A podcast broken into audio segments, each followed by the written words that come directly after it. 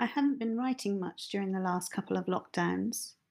I've been struggling with my mental health, but haven't really shared that fact much as I've been too afraid of coming across as a whinger.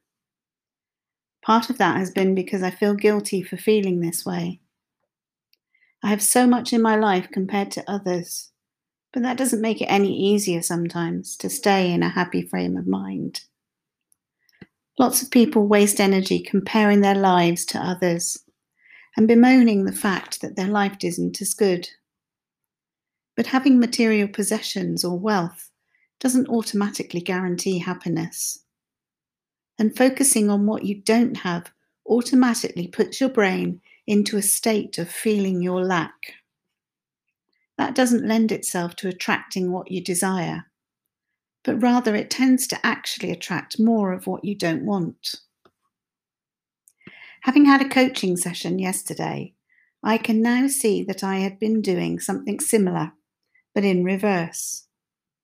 Instead of focusing on my lack of things, I'd been focusing on my lack of joy and beating, myself up because I didn't deserve to be unhappy when I compared my life to others. I'm financially secure, I have a comfortable home and a holiday lodge by the sea. But instead of taking the time to enjoy those things and appreciate what I have, I've been focusing on my negative emotions. Today I woke up to sunshine after a very disturbed night's sleep. Painsomnia is a frequent visitor in my life.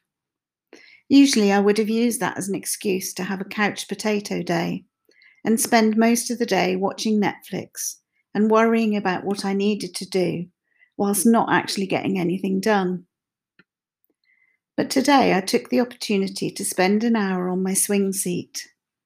I wrote a poem, which is at the end of the blog post, and wrote my first blog entry since October.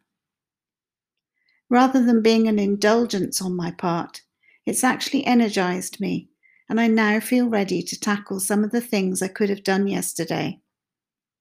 I've put myself in a positive frame of mind, and that's attracting more positivity to my life. I'd like to offer you a challenge on the back of my discovery. If you're struggling today, please take 15 to 30 minutes and do something positive. Some suggestions would be to take a walk in nature. That can just be around your garden watch an uplifting video clip on YouTube, or maybe just read a chapter of a book you've been meaning to get to. Even if you have a jam packed schedule, I suspect just doing that one small thing will kickstart your energy levels and allow you to do more in the day than you would have achieved if you hadn't carved out your positivity slot. So, have a great day, everyone, and make time for yourself in your busy lives. And here's the poem I wrote Rocking gently on my swing, breeze blows through, a whiff of spring. The sun is gentle, it warms my soul. Taking time for this will keep me whole. We can forget to slow and note just what we have. This gets my vote always rushing on to next job due. Just stop a while, enjoy the view. Bird's gentle chorus lulls and soothes. Something inside stirs and moves. I've been so stuck, overwhelmed with fear, but something's shifted. My peace is near. Thank you for listening.